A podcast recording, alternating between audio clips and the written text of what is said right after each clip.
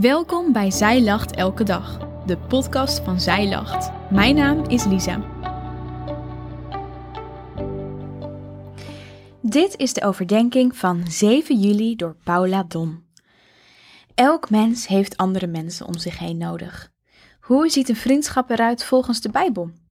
In deze podcast hebben we het over twee belangrijke principes van vriendschap. Prediker 4, vers 9 en 10. Twee zijn beter dan één, want samen krijgen zij een goede beloning voor hun zwoegen. Want als zij vallen, helpt de een zijn metgezel overeind. Maar wee die ene die valt, terwijl er geen tweede is om hem overeind te helpen. Mensen zijn sociale wezens. Over het algemeen hebben mensen anderen om zich heen nodig. Om zichzelf te ontwikkelen, om plezier mee te maken en om het leven met elkaar te delen. De een heeft meer nodig dan andere.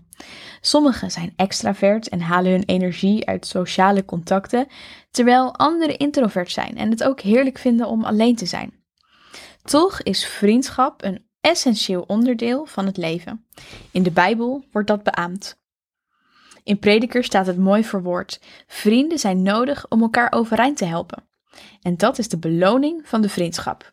Maar waaruit bestaat een goede vriendschap nou eigenlijk? Welke principes van vriendschap halen we uit de Bijbel?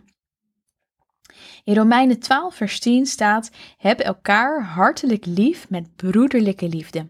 Ga elkaar voor in eerbetoon. De broederlijke liefde waarover Paulus hier schrijft in Romeinen gaat diep. Zoals je een broer of zus lief hebt, moet je ook je vrienden lief hebben. Maar het betekent ook: heb elkaar lief zoals medegelovigen elkaar lief hebben. Als je gelovige vrienden hebt, zijn jullie door het geloof verbonden tot één familie. Bij die liefde hoort ook respect. Ga elkaar voor in eerbetoon. Dat betekent zoiets als laat elkaar in je waarde en toon elkaar waardering. Alleen al voor het feit dat jullie in elkaars leven zijn. En in Johannes 15, vers 13 staat: Niemand heeft een grotere liefde dan deze, namelijk dat iemand zijn leven geeft voor zijn vrienden. Jezus geeft het beste voorbeeld van een goede vriend zijn. Hij geeft zijn eigen leven voor zijn vrienden, waarbij hij ook nog eens iedereen als zijn vriend wil aannemen. Jezus zegt deze woorden zelfs al voordat hij ze uitvoert.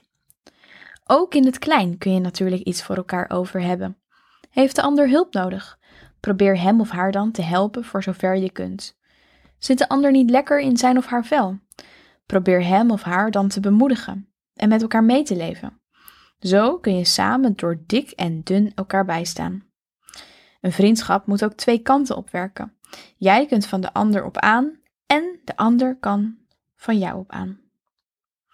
Het allerbelangrijkste, ook in vriendschap, is dat we Jezus voorbeeld proberen te volgen. Zijn lijden en sterven is het ultieme voorbeeld van wat een vriendschap inhoudt.